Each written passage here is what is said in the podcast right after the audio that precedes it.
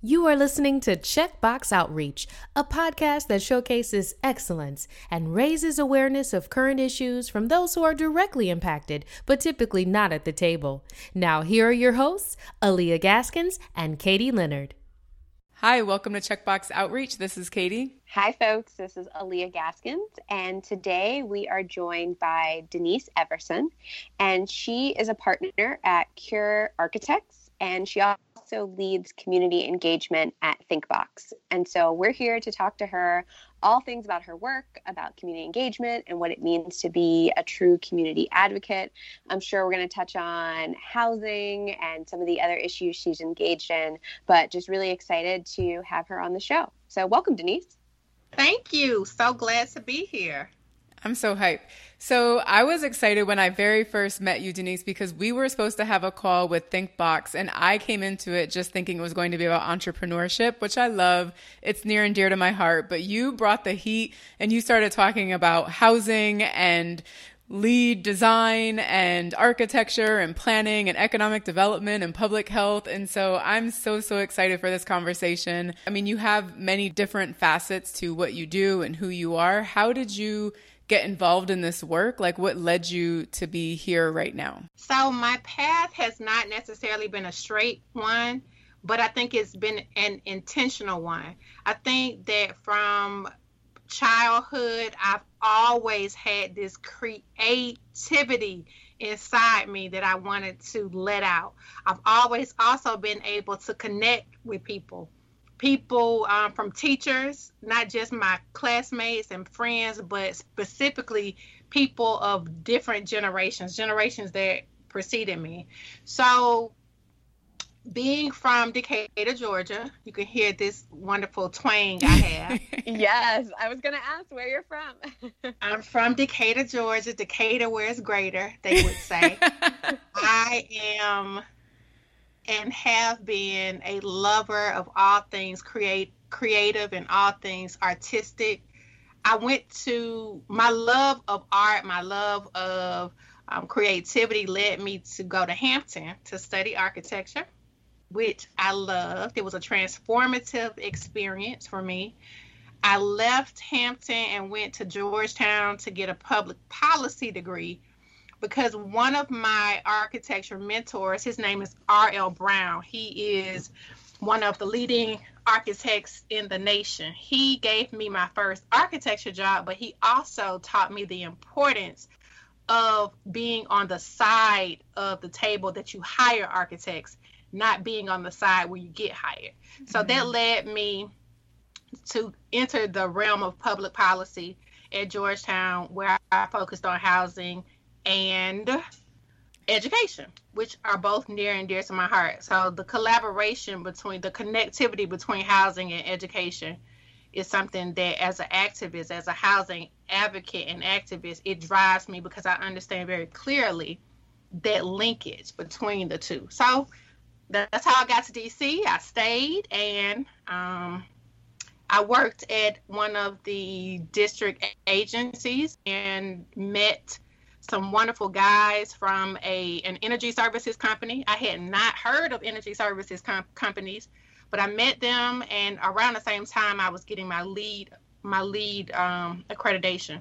So it was just kismet. I met the guys, the co-founders of ThinkBox, and we formed some really great relationships. And um, when I left, when I got the opportunity to leave the government and start my own business, they offered some opportunities that I could not pass up. Yeah, that's I love awesome. that. So, Denise, housing and education are two very big issues right now. I mean, we're in the middle of a pandemic where we're talking about sheltering in place, we're talking about what's happening with a massive number of people who are at risk of being evicted. Education, I'm not sure anybody knows what's going on and what's the best process, what should happen next, when should our schools open. So, how are you bringing this creativity and passion? That you have to these two big issues right now? Part of my creativity extends to encouraging people to fall back on tried and true methods of communication, such as mailing letters and doing phone calls, and just making sure that you maintain those social connections, those human interactions. Just because we're we're sheltering in place does not mean that we're not connecting with people. In that same vein, this time inside during COVID 19 has given me the great opportunity to reach out on LinkedIn to different leaders across the globe who I have always wanted to reach out to or talk to, but did not have the time. So I think that this time in has given me an opportunity to just reach out and to connect. And so when I've had thoughts about housing and I've had thoughts about education, um, to be able to have to bounce those ideas off of proven leaders who specialize in those two spaces. One thing that I've done that I that I knew was possible for me to do was to fundraise through an organization that I'm a part of in the District of Columbia. I fundraised in the spring to support the mayor's uh, fund for technology and equipment and hotspots for those students living in Ward 7 and 8 in particular who don't have technology and don't have access to this online schooling. So, one thing that I found that I could do that was impactful and immediate was to fundraise, which I did.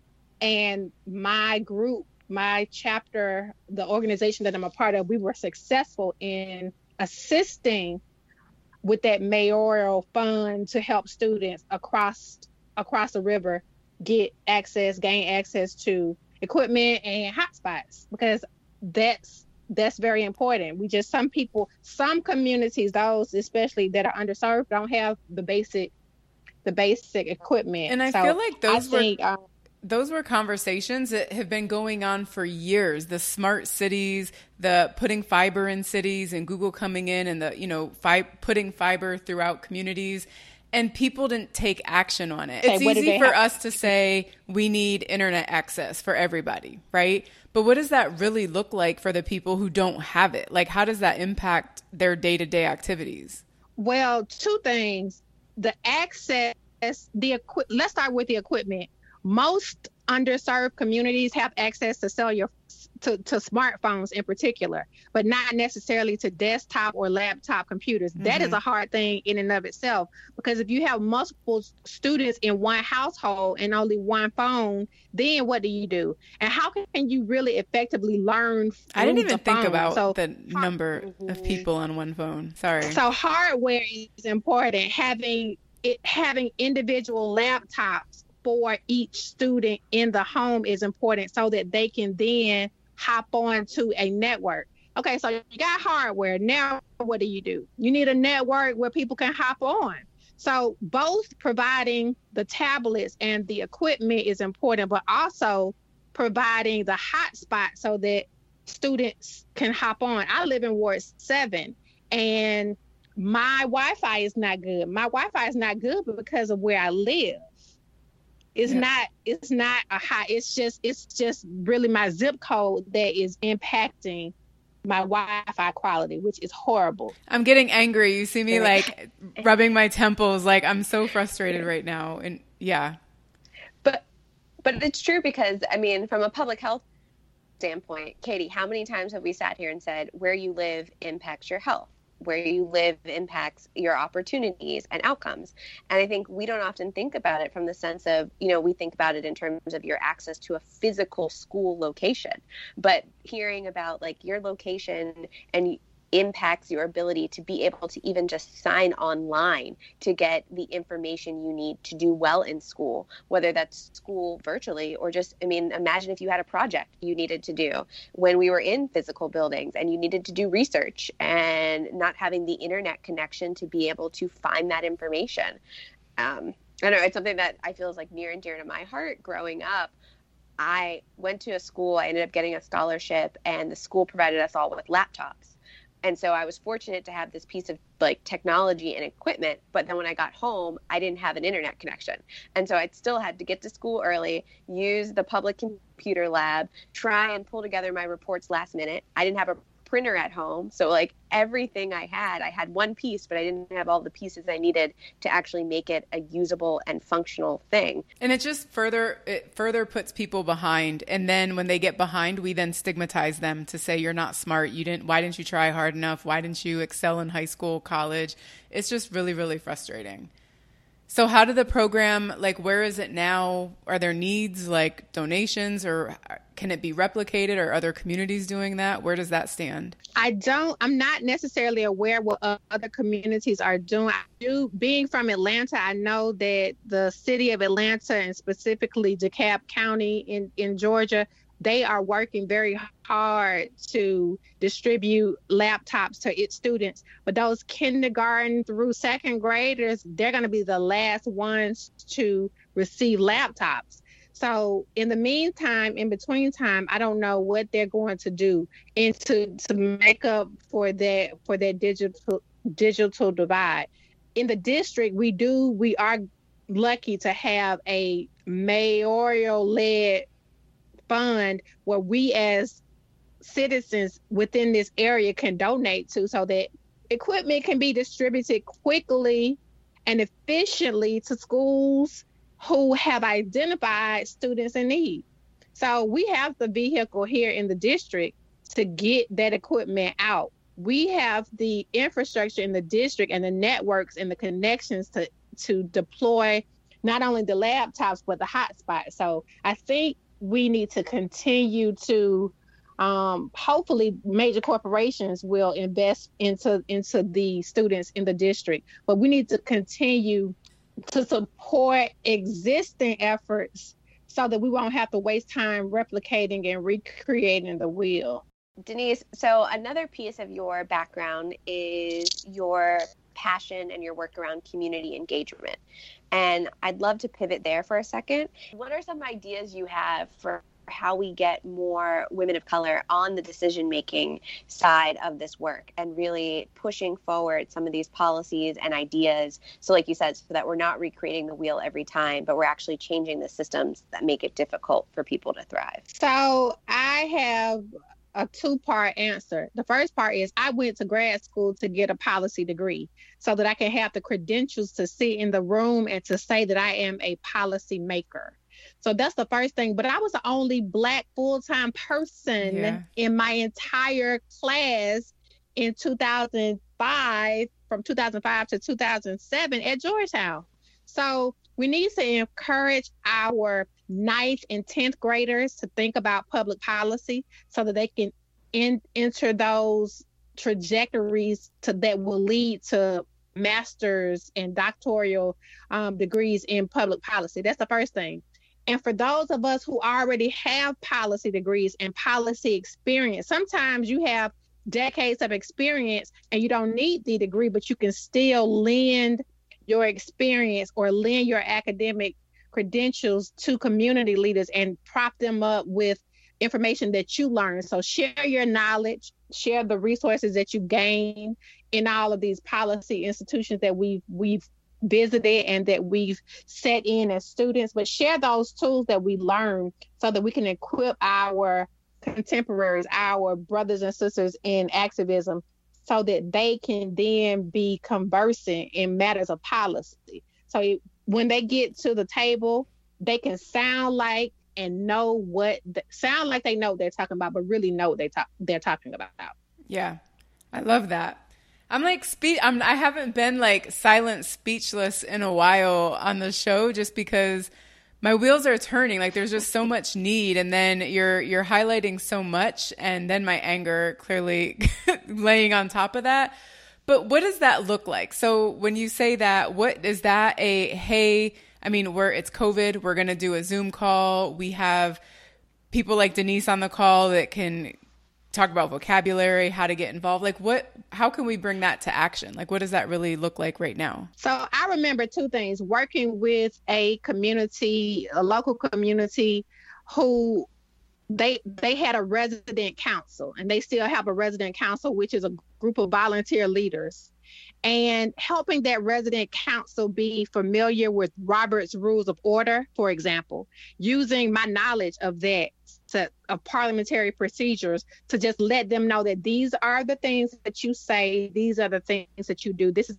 how you operate a meeting. Because once you learn how to do this, you go into boardrooms across the globe, and this is how mm-hmm. you run things. So sharing even little bits of knowledge, such as parliamentary procedure, I think can be helpful in further furthering the advocacy of our neighbors and our brothers and sisters in activism, like I stated earlier um, and just sharing resources. The some things we know we take for granted that we know, but you'll be surprised when they come up, like grant writing. Some of us know how to write grants, so we can share that and help others write grants to get funding for their organizations. These housing organizations, these organizations that are focused on STEM education and wellness and workforce development. So we can share what we know with people who are fighting the good fight something you're raising for me is I mean, a lot of companies are now are talking about diversity, equity, and inclusion.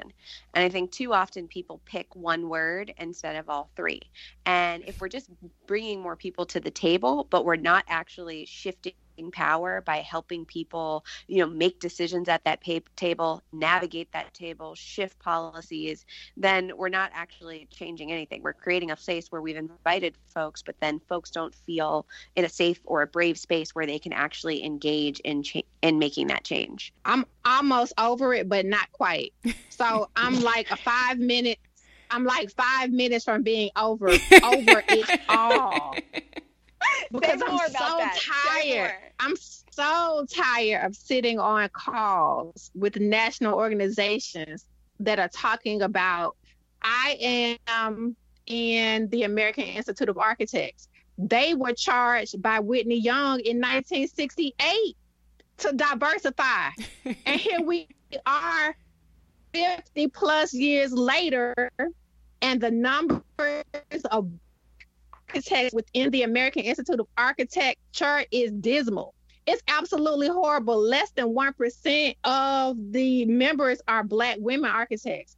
Less than, I want to say less than 3% are Black men. So look, they, they've been talking about it for decades. Nobody's doing anything. And yes, the lynching of George Floyd has moved the needle, and I'm happy that it has. We just have to take this time and not waste the not waste a crisis. This a lady that I that I love, I listen to her often. She said, "Don't waste a crisis." So let's not waste a crisis. Let's take this momentum and not and make as people who are plugged into the policies, plugged into the power. We need to make sure that people just don't let this go by. This is not going to be a spring fashion that you can just wear. It's not equity. It's not something you can put on and take off. Diversity is not something that fits only certain shoe sizes. Inclusion is not something that is to be put on a shelf and looked at. That, that those are all action oriented behaviors. So a reckoning needs to happen within this context. Some some real talk needs to happen.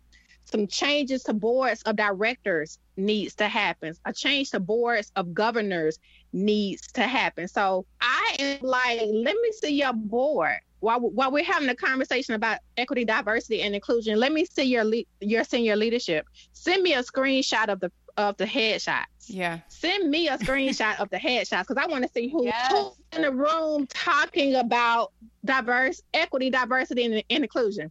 I'm like, I'm I'm not over it, but I'm five minutes from being over it. I'm. It's just it's too much. It's I too feel much. that. It's too much and not it's too much. It's too much and it's not enough all in the same time. Yeah. I've never heard it. Yeah.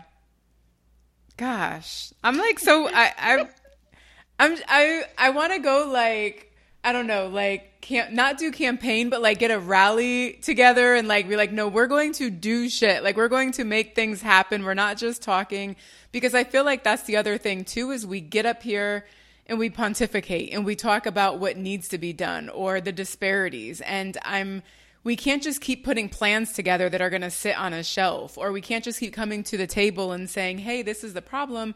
I had somebody recently talk about, you know, some work I used to do, and I was like, I was literally saying the same things when I first started after grad school in 2009. Like nothing has changed since 2009 and it's so frustrating. So like how what does that action piece feel like and look like for you? So for me, the action piece looks like two things. It looks like being on national calls and be, and coming off of mute and and speaking my piece and being very intentional about the words that I use but unapologetic. So like I said I'm from a city where the where the mayor's you know Atlanta's mayor her name is Keisha.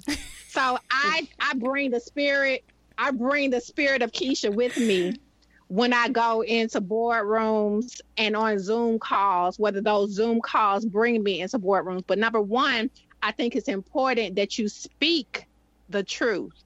Number two, I think it's important that you be that you serve on the boards. If you can get in, you need to fit in. Mm-hmm. You need to like, be in the room. I think that to me is what I'm hoping is different about this moment. I cannot tell you the number of calls and conversations conversations I've had with other other black women where we've constantly vented and voiced our frustration about the lack of leadership positions, the lack of upward mobility, the lack of opportunities, all of these things. I think many of us have worked for very nice and wonderful white women, but also felt very smothered or felt like there's just no room for us to actually have our voice heard.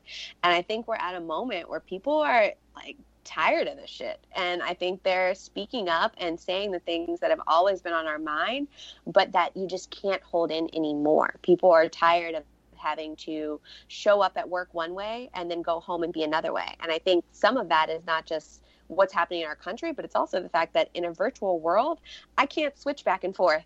I turn on my Zoom call and I have to be who I was at home. You got to see all of me because I'm trying to navigate so many other pieces at the same time that I used to be able to segment and compartmentalize in order to show up at work. I think that's very important that you that you say that. I think it's I think it is incumbent upon us to call people on their mess. So I you and I all of us have been in situations where people say, "Oh, you speak so eloquently," and I'm like, because I can make a sub, I can make the subject and the verb agree. Is that is that what we're doing? or I can put ly on the end of of certain words.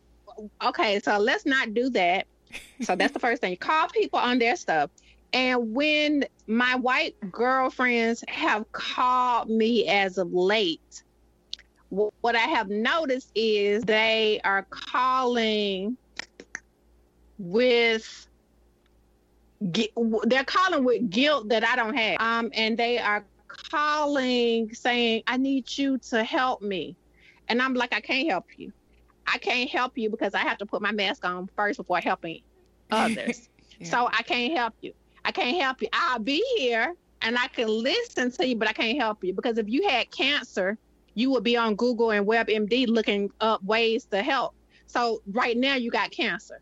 Think about it that way. Get on, get online and look it up and see how you can help. Read uh, some books, read some articles, do your research as to how you could be less racist or how you can be aware of your hidden spots mm-hmm. or re- read about redlining, read the color of law, like read read some good stuff so yeah. that when you and I converse, we'll have some something to talk about. Yeah, I am so okay. So we did not hit on the entrepreneur piece or some of the things that we wanted to talk about in the beginning of the episode, but that means you're welcome back to have a part two, three, four, seven. yes. I need you back on for just like a 101 how to get your shit together and how to call out the mess part two. Yes, let's do it. You can bring me on anytime. I am so very thrilled and I will make time to be here for you guys. I love it. I love it. So what's next for you? I mean, clearly you're you're amazing. You're you have, you know, you're putting people in check and I love it, not checking boxes. Um, so what's next? So I'm working on some really creative um, projects with ThinkBox under the Sustainable Communities Project. We're working to, to impact communities in a very positive way with long term measurable results, specifically in four areas wellness, STEAM education, entrepreneurship, and workforce development. So I am looking forward to pivoting to the virtual world that we are about to be in for years to come and transforming the energy that I have in these public meetings that I usually put together, transforming that energy into some virtual energy and and doing the same thing but just on a virtual platform, doing the same impact for work that I've been doing for years with communities and help helping communities build, but just taking it to a virtual platform. So I'm in the process of building that out now and I'm so very excited because I know that more people are going to be able to join a virtual experience than they would have been for an in-person experience. For sure. Well, I think my next step is I'm inviting myself to one of your virtual experiences because I want to learn from you and just I I want to learn some of the actions you're putting in place because I'm going to start using them. I will always give you credit though. Oh, footnote credit. Footnote credit is important. So yes. Yes, always. So how do people get in touch with you? What's the best way for them to connect? So the best way to connect with me is on LinkedIn, and you can find me at R Denise Everson on LinkedIn, and um, R Denise Everson on Instagram as well. Oh, are we Instagram friends? I don't think we are. We're about to be, but Oh my gosh, I'm about to add you right now. well, thank you, Denise. This is the first of many, many conversations. I look so forward to it. Thank you, ladies, for the invite, and feel free to reach out when you have need. I'll be there. Oh, it's going down. Don't you worry. It's time for action. Checkbox Outreach is more than a podcast and simply putting a check in a box. This is about impact and moving the needle. Alyia and Katie, what are the next steps? Okay, Alyia. I I thought it was funny in going back and listening to the episode where I was speechless a lot because I'm typically not but I think just the the structure and the guidance and the advice on how to get involved and what we addressed in terms of connectivity in communities and disparities and engagement was just it was a great conversation. Yes. I think it was clear that I just wanted to transport myself into Denise's living room. I wanted to learn from her. I just I felt like a sponge. Like she dropped so much wisdom on us. I I'm still processing all of it. Yeah, for sure. And I also stole when there's one point where she's like, in the meantime, I think she says it at the end, in the meantime and in between time. And I've literally been saying that for like a week in my head. I don't really talk to anybody because of COVID, so I haven't had a chance to say it publicly, but I'm going to use it and embrace my inner Denise. In terms of like the strategy and the guidance, we're all about action. I think she gave some great advice. And I think the, the counter conversation that we need to have is for those people in the meetings, in the Zoom calls, at the boardroom table. When people speak up and say something, affirm that and don't discredit it. Like that's almost your duty and your job to now elevate the voices that are at the table. Yes, amen. So, two things I took away, and I want to follow up on that point because I think oftentimes you and I get this question of, well, what does it look like to lead diverse teams or to engage new voices at the table? And I think that piece of just simple affirmation, acknowledging an idea when it is stated, not speaking over it, not waiting until somebody else says it for you to feel like it has enough validity to move forward with it, but fully listening and saying, I hear you. And if I don't understand, ask questions about it and be curious enough to want to understand that idea more. So, totally agree. At the same time, I also want to acknowledge something she said that I think was like personal for me about the actions I need to do at that table. I think she challenged all of us that when you are there, don't just take up space, speak up. And I recently heard a speech by Tamika Mallory. She's a civil rights activist, and she said her mom. Shout out always, Zeke. Yes, Zeke is in the background, also speaking up right now. Um, but she said that her mom always used to tell her, "Stay ready, so you don't have to get ready." And when I think of Denise and when I think of the charge Denise gave us, I think part of being at the table is to be ready for the conversation. Absolutely. And I saw this this thing a while ago. I think it was at a Smithsonian event I went to, actually at the um, National Museum of African American History and Culture. And so there were rules of engagement on the table for discussion. And one of the things I really appreciated was that they called out and said no piggybacking.